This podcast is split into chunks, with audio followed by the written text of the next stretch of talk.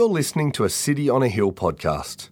We'd love you to use and share this podcast, but please refrain from editing the content without permission from City on a Hill. If you'd like to know more about our church, or if you'd like to donate to the work of City on a Hill, please visit cityonahill.com.au. Well, hello. If you haven't met me before, my name is Coy. I am the associate pastor here, and I was recently doing some research online and found a very popular online blog, a very popular online blog that at the end of 2019 they had this page that was set up set out saying words to watch out for for 2020. And the number one word was unpredictability. Give this man a raise, right? Like boy, was he spot on. But then again, I looked through the blog, the other words, and some of the other words were stuff like better, right? Which was way off the mark. So don't give him a, don't give him a raise. For many of us, for most of us here, actually, 2020 that just passed uh, would hardly be seen as a year that was better.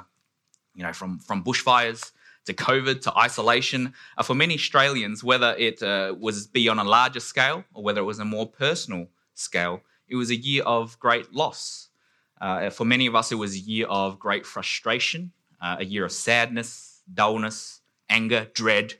Uh, and all these feelings mixed together generally point to a word that I think would sum up 2020 for, for us, and that word is uncertainty. Uh, that feeling each and every day that we woke up not knowing what will actually happen. You know, that fear, that confusion, that grief of not knowing what the next day will hold you know, whether what you've planned, you know, be it maybe your, your, your job security, maybe it's your wedding, maybe it's a, a family gathering, maybe it's just simple as going to the shops, right? It was all made uncertain over the past year. Uh, so that blog site's number one word for 2020 w- was right. Like, it certainly was an unpredictable year, filled with uncertainty the moment we wake up each and every day. But then again, what year isn't. What year, month, hour, minute is in fact predictable, is in fact certain. Uh, ancient Roman author and philosopher Pliny the Elder famously quotes The only certainty is that nothing is certain. Well, that and the Bombers not winning a final, right? We all know that. Again, the only certainty is that nothing is certain. Pliny said this a ways back in the first century. And 20 centuries on, it still speaks volumes to our everyday life. Actually, maybe even more today. So, over the past few weeks, we've been in our summer series that Luke just said of enjoying God. And I think when we think of the word enjoying, rarely would we associate these words with, with the commonly form that what the word that commonly forms this description of uncertainty. So rarely do we think about enjoying with words like fear, confusion, dread, grief, anxiety. See, the reality is that for all of us, it's easier to enjoy something when everything is going well and as expected. That, that can be especially true when it comes to uh, our relationship with God. Isn't it easier to, to sing praises when things go our way?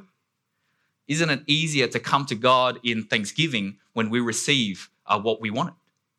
Isn't it easier to go into His Word when our day is going exactly as planned? See, I think enjoying God comes more naturally when everything is going right, when our lives are in a, a season of content. But what about those seasons of uncertainty? How can we enjoy God in those hardest of times? Actually, can we even enjoy God in uncertainty? So before we unpack these questions, I want to pray. Father, we thank you that we can gather together today as a church, as a family, Lord. Uh, may your words uh, be spoken today, Lord. May it be words of truth. Uh, may your words remain in my friends' hearts here, Lord. Take away any words that are of my own and make only yours. And may the Spirit encourage us, challenge us, convict us today uh, through your passages. In Jesus' name we pray. Amen.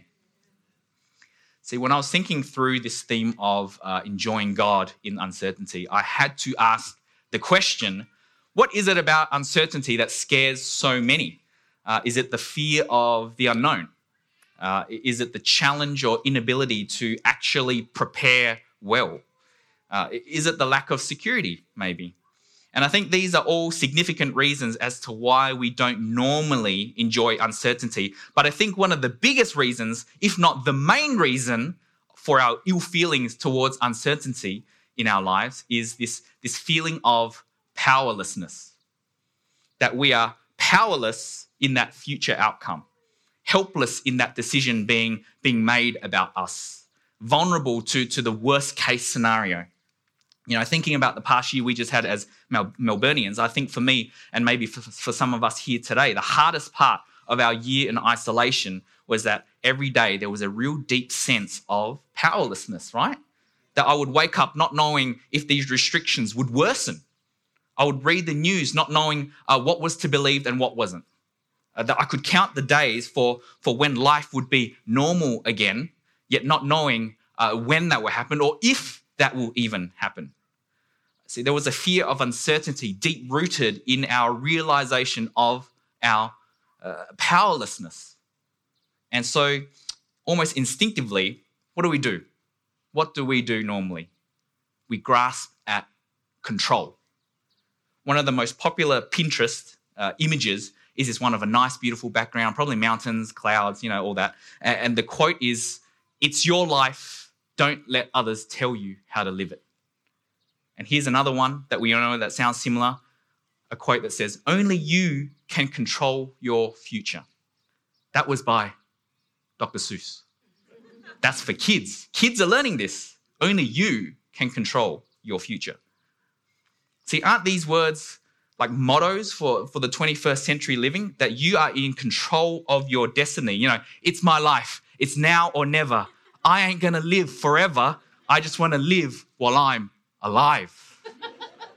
that was from Sir John Bon Jovi. Thank you. Bit ancient for my time, but I found him. It turned him, not really, uh, I knew he was.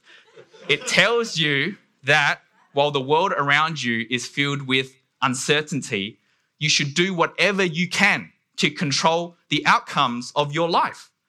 Do this enough, and this will surely happen. Avoid this enough, and this will never happen. Believe this enough, and make anything possible.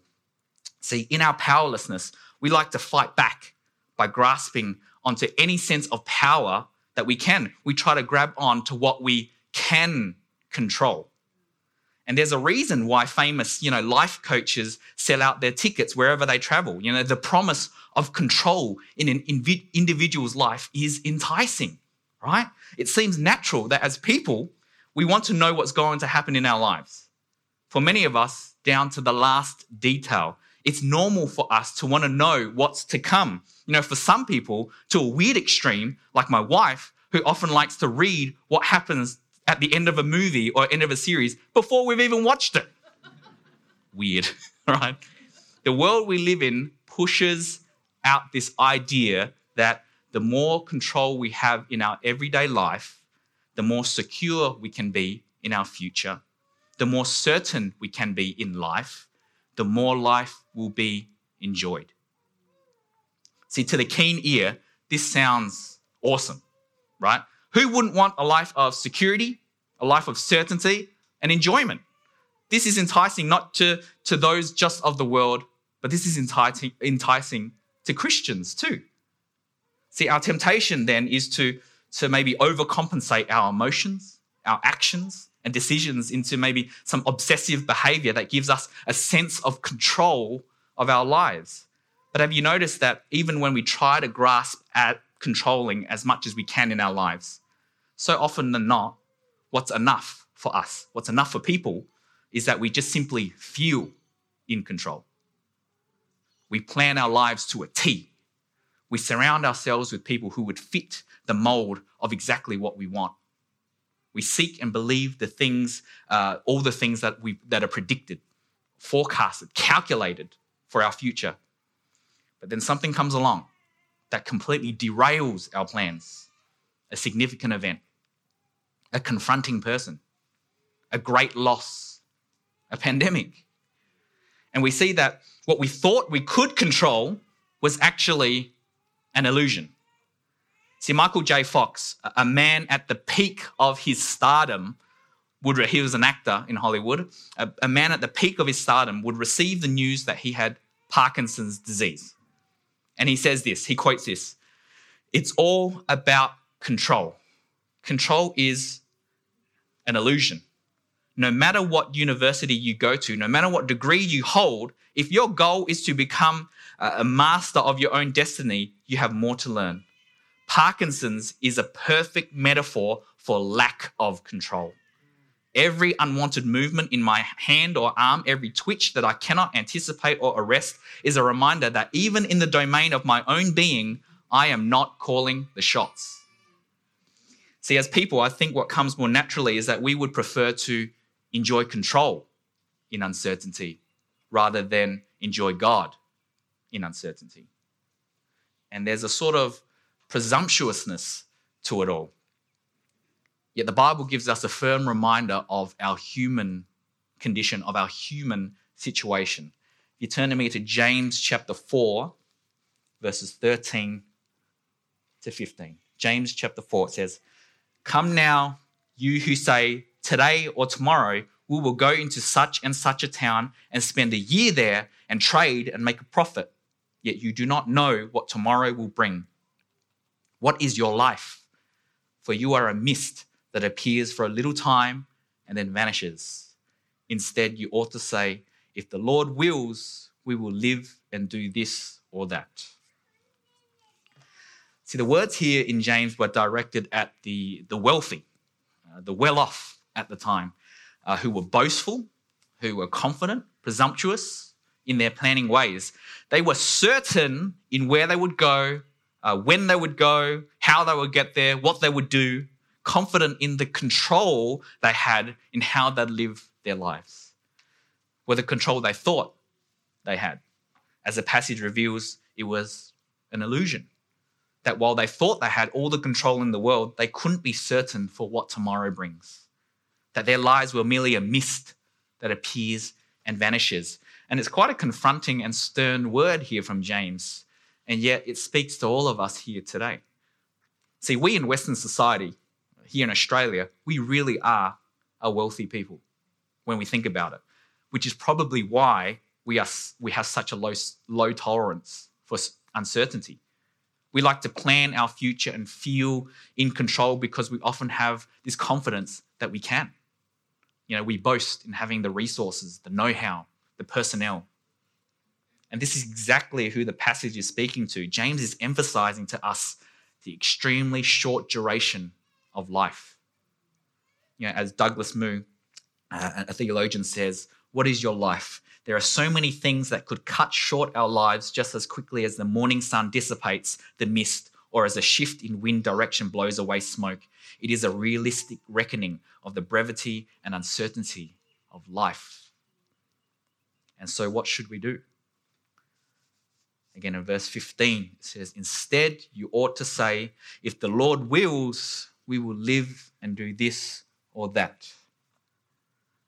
If it's the Lord's will, if it's God's will. You know, if it's God's will has been somewhat has become somewhat of like a Christian cliche nowadays, you know, sometimes, a lot of times, used incorrectly as a way to, to live in inaction and indecision. You know, the classic, hey, will you be my girlfriend? Mm, if, if it's God's will.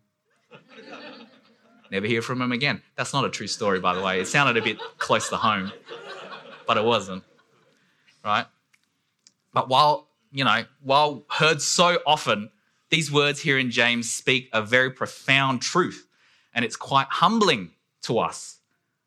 See, while James has gone at those who have this presumptuous confidence about the so called control that they have in their own life, the plea from James is that we ought to say, if the Lord if the Lord wills, we will live and do this and that in all that we do.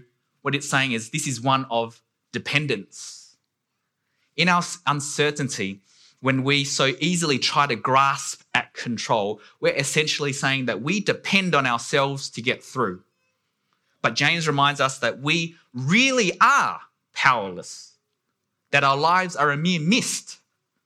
So we ought, actually, we need to be dependent dependent on the Lord, the one who is far from powerless, but rather the creator of the universe, the God who is sovereign. He is in control. Nothing surprises him. There are no things out of his power, knowledge, or understanding. Colossians 1 says, He is before all things, and him in him all things hold together. Theologian William Barclay says, This uncertainty of life is not a cause either for fear or for inaction because of the insecurity of the future. It is a reason for accepting and realizing our complete dependence on God. It has always been the mark of a serious minded man that he made his plans in dependence on God. See, in those moments, those seasons where things are so uncertain for us, when we feel most powerless, we can be certain of the God who is powerful. And we can be certain that He is the one who's in control of it all, not us. We ought to be dependent on God, not dependent on our own devices, not our own schemes, our own plans and predictions. You know, I think a few, I think of my life a few years ago uh, where I had made long term plans, uh, as it seemed that I was for sure, it seemed very, very for sure that I was going to receive a particular role in ministry that I was set on and was going to have a long future. Everything was laid out. And it put my, and to my surprise, I was told right at the end I wouldn't get it. Like when I was thought I was just about to have it, I wouldn't get it. And it put my future in great uncertainty. You know, I just got married, I had no job, I was unsure. I just moved to Melbourne, um, and it was it was tough.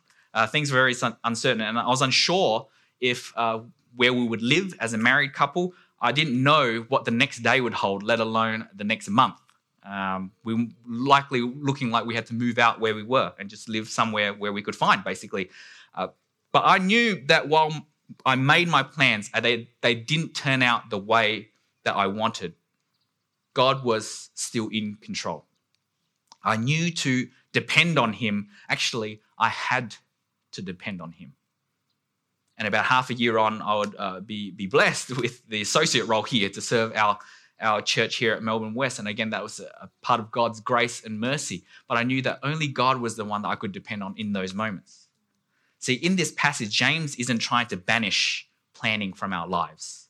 This isn't a call for us to never plan, right? To live our lives according to my, my, my hero, Dominic Toretto from the Fast and Furious series, to, to live your life a quarter mile at a time, right? That's not what James is saying here. That would be like, imagine if you knew that the West staff, the, the Melbourne West staff would just, if you ask them, hey, what's going to happen next week? Are we in Hoyt? Uh, yeah, we'll see, right?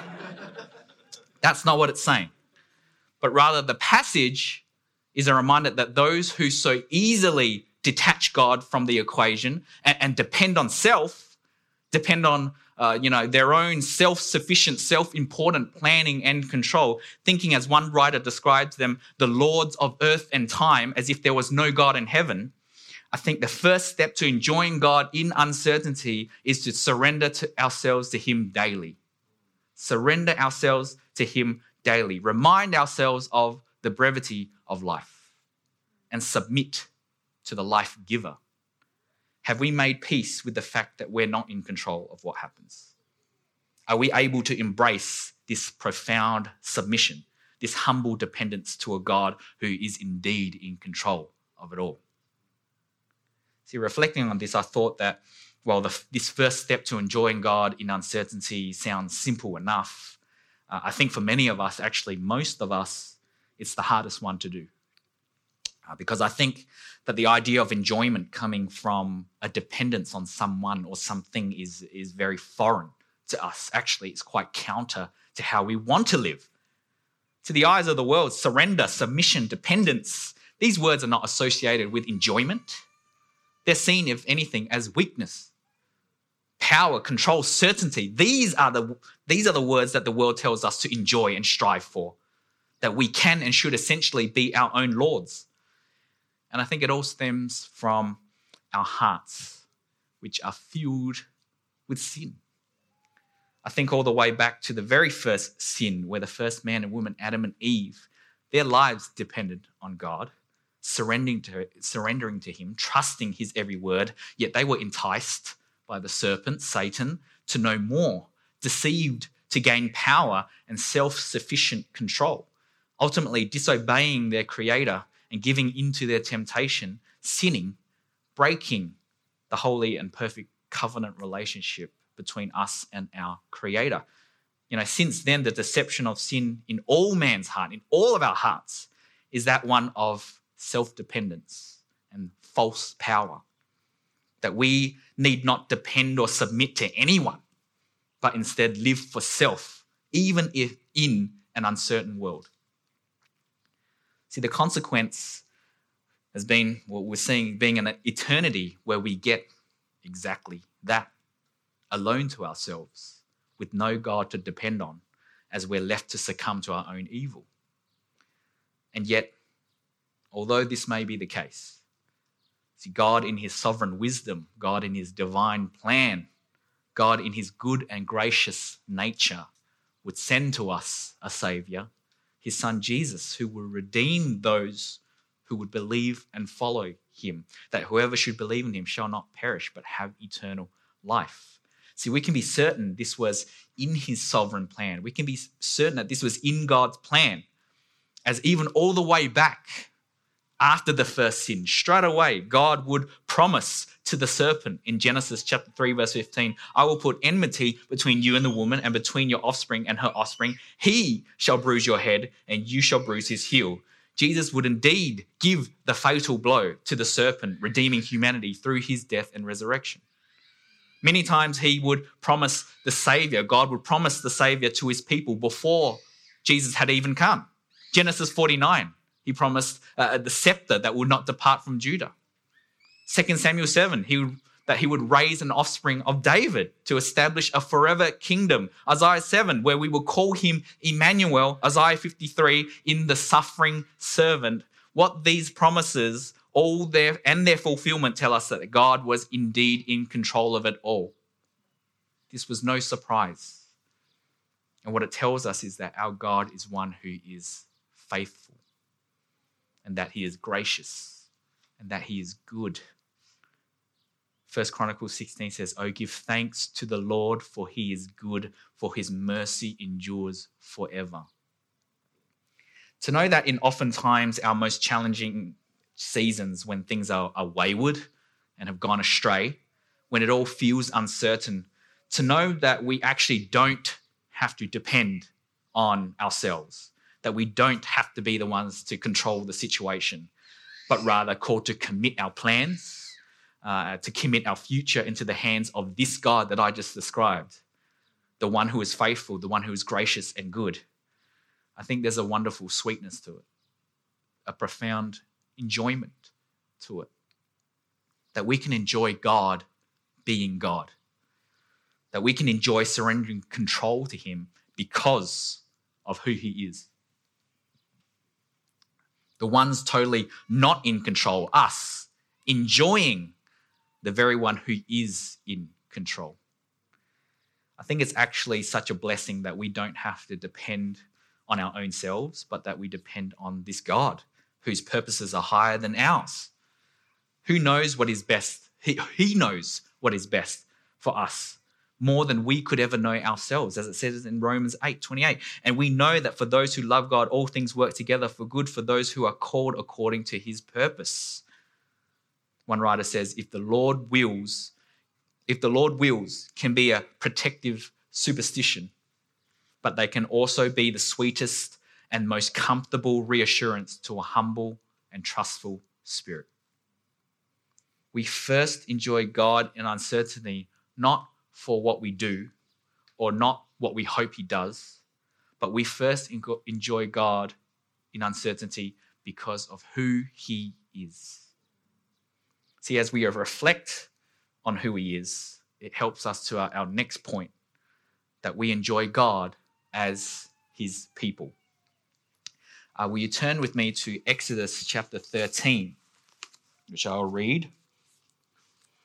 Exodus chapter 13, verse 17 and 18. When Pharaoh let the people go, God did not lead them by way of the land of the Philistines, although that was near. For God said, Lest the people change their minds when they see war and return to Egypt. But God led the people around by the way of the wilderness toward the Red Sea. and the people of Israel went up out of the land of Egypt equipped for battle. See, the Israelites, uh, God's chosen people, uh, had just been delivered out of the bonds of slavery and oppression in Egypt and were on a journey to the promised land, Canaan. Uh, but in this passage, we see that while the shorter road to get to Canaan was available, the shorter road was available, God let, led the Israelites through a different path. Uh, and this wasn't just a like a Westgate Bridge, Bolte Bridge kind of difference, right? God takes the Israelites literally the wrong direction, out to the desert in Mount Sinai. Uh, what could have been 11 day journey through Philistine country became what would be what would be a two year journey through the desert. 11 days compared to two years. And actually, that two years, if you read on and see the narrative, actually became 40 years of wandering and uncertainty for the Israelites. Imagine being an Israelite, finally being freed from the bondage of Egypt uh, as God leads you out, with the end in sight, changing course that added half a lifetime instead of just 11 days. But the passage tells us why God did this, and it's simple they weren't ready. While the Israelites probably thought they were ready, it says that they were ready for battle. God knew otherwise the Israelites really believed they were ready to head to their promised land, yet God had different ideas. As we explored earlier, God is sovereign. He's in control of it all. He is also faithful, good, and full of grace. And so in those moments where things aren't going so like aren't going so planned for us, when we think we're ready for the short path, but something comes our way that is 10 times harder, that 11 days becomes 40 years, when it all becomes a bit uncertain, I think God uses these moments uh, for what Christian writer John Mark Comer describes as two things teaching and testing. If we read through the Exodus narrative, we'll see in their 40 year wandering and uncertainty, God would often test his people. So, in the desert with their hunger, uh, their complaints for water, the Ten Commandments uh, at Mount Sinai, all of the Israelites have thought they were, were ready for this new life in the promised land, but they were actually so far from it. In fact, only two, only two from the group that were actually delivered from Egypt would go on into Canaan. Just two out of that community, Joshua and Caleb. So God knew his people were not ready. And he was certainly right. God was right. We would read that they failed many tests in the, that 40 year span. So, for sure, had they taken the short path, that 11 day path, right in the beginning, they would have caved in the face of war and changed their minds and returned to Egypt. In fact, in Numbers, uh, Numbers 14, they said that in the 40 year wandering. Some of them said, Can we go back to Egypt where they were slaves? So, God, in his sovereignty, goodness, and grace, he led them not into a surefire surrender and death in Philistine country, but rather into a season of what I see as spiritual formation. See, while every long day wandering in a desert would have felt like an eternity of uncertainty for God's people, in it all, God was using it to test and teach his people, spiritually forming them as uh, individuals and as a community, showing them what it means to be faithful to him, what it means to be a people of God. And what I love is that immediately in the following verses, we see something so beautiful and enjoyable about being about being a people of God. So if we look in verse 20 to 22, it says, And they moved on from Sukkoth and encamped at Etham on the edge of the wilderness. And the Lord went before them by day in a pillar of cloud to lead them along the way, and by night in a pillar of fire to give them light, and they might travel by day and by night. The pillar of cloud by day and the pillar of fire by night did not depart from before the people. See, for the Israelites, while in all the uncertainty of days on end, not knowing what's next, God gives them his presence as their guide. You know, ways back, I went to Mexico with a mate of mine, and I remember there was uh, particular tourist spots around where the locals would try to sell you activities and tours. And one of the locals, uh, to be frank, looked very sketchy. Uh, he reeled me and my mate in, and he told us, you know, pay me a hundred bucks each, and I'll. I'll uh, he offered to take us around Mexico, take us around where we were. It all seemed very dodgy. So of course, my mate and I did, uh, you know, the very what any sensible person would do. We're like, yeah, let's go. So we went. We went with him. We went on a private bus uh, that went far inland, eventually stopping at no joke a Mexican desert on an isolated farm. Um, I could count the cattle skulls like it was a Looney Tunes cartoon. There were like skulls everywhere on the desert floor. It was just me, my mate, and this one local guide. Um, and I remember turning to my friend and saying, I'm pretty sure this guy's going to sell our kidneys. Next minute, he brought out three quad bikes. We rode around the desert. We had an absolute blast. It was the best right? He would then take us to the beaches of Cabo where we'd snorkel. This guide was the best, right? We kept coming back to him the following days, asking him, "Hey, let's hang out. What do you want to do? Can we? Can you tell us where to go? What do we do?" We trusted this bloke with everything. We trusted him. We asked him, "Where's the best taco place?" We invited him to eat tacos with us. It was the best trip. Man, guides are awesome, right? Guides. I'm not going to go anywhere out anywhere without a guide. Even Bacchus Marsh, get a guide, right? That's the thing about guides. It's built on a relationship of trust. You trust your guide in wherever they're taking you, right? For God's people, for the Israelites, for God's people, for us today, it's God who is the guide. It's a relationship of trust. The Israelites had to trust that the same God who delivered them out of bondage is the same one who's guiding them in times of great uncertainty. Notice that he's not a map that tells them exactly uh, where they'll go, at what time, when, and where. But they had to completely trust in God even when they didn't know where he was leading them.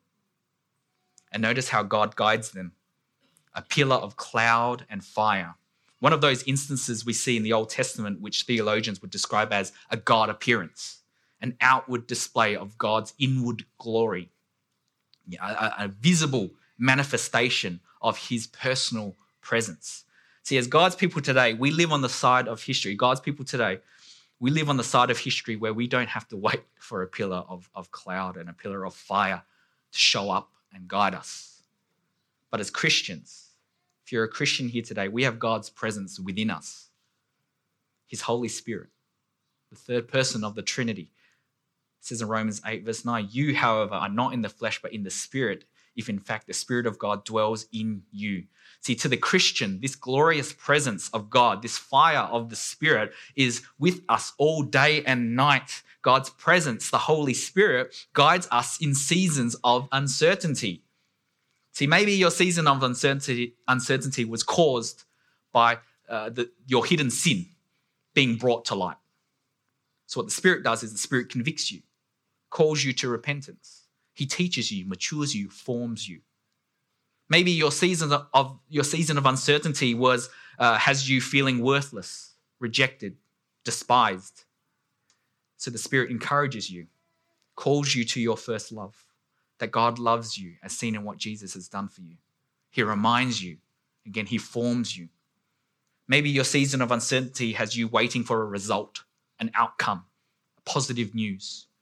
The Spirit affirms you, directs you to find solace in the Lord. He draws you to God's word, His promises, to His truth and security. See, Jesus promised that the Holy Spirit would guide us into all truth. How sweet is it that the Spirit's glorious work gives us a direction in our lives? That in those most uncertain seasons, we have God's presence with us, there to guide us even in the most hardest, most uncertain times. And not only is his presence made known through his spirit, but when uh, we're in communion with him, we have the Bible, God's word, we have prayer, we have Sabbath, you know, some of which Luke explored last week as disciplines in enjoying God, all the more necessary in times of uncertainty with God's presence clear with his people in times of uncertainty. What's important is that it calls for us to be trusting. As a people of God, enjoying Him in uncertainty is to trust in Him. He is there. God is there. He is with you. He's forming you. He guides you. Do you trust Him? Trust that whatever you're going through is part of His good purposes. That whatever the outcome, He is still present, in control, good and gracious to you. That even if things likely turn out for the worst, that you can see it as teaching and testing, that it's a time of spiritual formation. See, to the Christian, I ask, do you trust that the same God who delivered you out of bondage, the bondage of sin, is trustworthy and our guide in times of uncertainty? See, unfortunately for the Israelites, they didn't. They rebelled in numerous ways, worshipped idols, they wanted to go back to bondage. In a time of potentially amazing spiritual formation, forming, the Israelites instead turned from God and lacked trust in Him daily. You know, as I said earlier, only two faithful Israelites from the generation that left Egypt would go on into the promised land. too. The reality is, though, that it's really hard. It's hard. Could I look at the Israelites and shake my head? Sure. Like, can't believe they did that. But how often do I do the same when faced with uncertain an uncertain future, uncertain scenarios, uncertain outcomes in my life? But if we continue looking at the Exodus narrative of the Israelites as they wandered, chapter 16 describes how the whole Israelite community complained to their leaders Moses and Aaron, saying they wish they died in Egypt instead of this, instead of wandering in uncertainty in this wilderness, because they at least got decent food back in Egypt.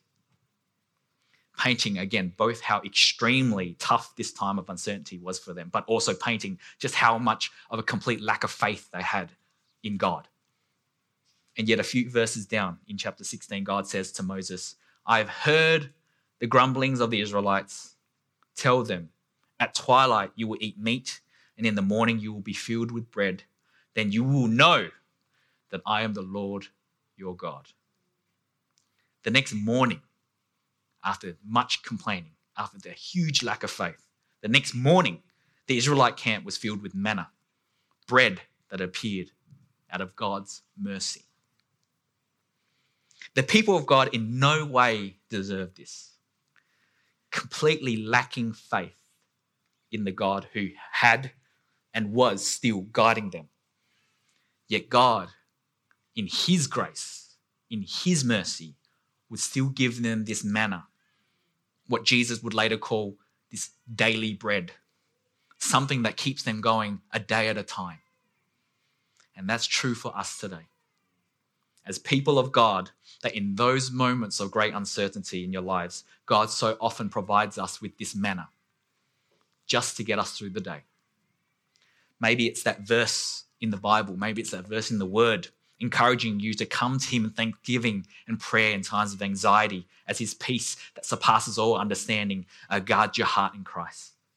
Or maybe it's that promise, that manna for you this day is that promise that He will one day wipe away every tear, that there will be no more death, no more mourning, no more crying or pain, for the former has passed away. Or maybe it's that message from your gospel community leader who encourages you in your struggle with that particular sin.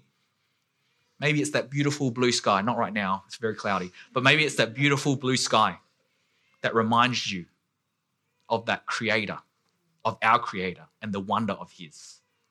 manna. We can give thanks for our daily bread. See, the manna God provides during those seasons of uncertainty it, it keeps us going a day at a time. For we're not even sure if tomorrow comes. But what we can be sure of is that we can enjoy God in uncertainty. Again, firstly, because of who He is. Again, our Creator, our sovereign, faithful, good, gracious, and good. Our lives are dependent on Him. And lastly, we can enjoy God because we are His people. Again, seasons of testing, and teaching, spiritually formed. He is our guide, He is trustworthy. See, Corrie Ten Boom, which some of you guys may have heard of before, was a devout Christian her whole life and a sole survivor in her family. Uh, she helped save over 700 uh, Jewish lives uh, to escape the, the Nazi Holocaust during uh, World War II. Um, she was arrested, uh, sent to concentration camps. For Corrie, every single day, actually, you'd say every single hour, every single minute of her life was anything but certain. And yet, God used her to convert countless prisoners to Christ. God used her story, and it still impacts people today in them becoming Christians. And in her book, she writes Never be afraid to trust an unknown future to a known God. So maybe you're here today and you don't yet know what Jesus has done for you. And yet you might be going through your own season of uncertainty today. Or maybe you do know Jesus as your Lord, yet are struggling with this uh, the unknown of what's to come tomorrow, what's to come of next month, what's to come of next year. I don't know what kind of uncertainty you're facing here today, but I want to encourage you that we know that those who know the Lord can trust Him with an unknown future. He is, in, in, he is indeed in control, and His purpose will prevail. So let's enjoy Him for who He is and who He's called us to be. The Lord is my light and my salvation. Whom shall I fear? The Lord is the stronghold of my life. Of whom shall I be afraid? Let's pray together. Father, there's so many of us here right now who are living in seasons of uncertainty, Lord. We've just gone through a year as a city, as a state of great uncertainty, Lord. And in it all, in the struggles, thank you for your word. Thank you for your gracious reminder of who you are. That you are a God who is good. You are a God who uh, is faithful to his promises, Lord. And you have promised us in eternity with you. You have promised us that by your Son Jesus, we have everlasting joy in our Savior. Lord, we want to pray um, for all of us specifically that whatever we are going through, that in those moments that we can trust you as our guide, Lord. That in those moments where we feel you are so distant or we feel uh, that everything has just gone astray, that you know uh, the purposes that are good, that are your purposes more than we do, Lord, and we can trust you completely. May you continue to give us that daily bread every day to keep us going a day at a time.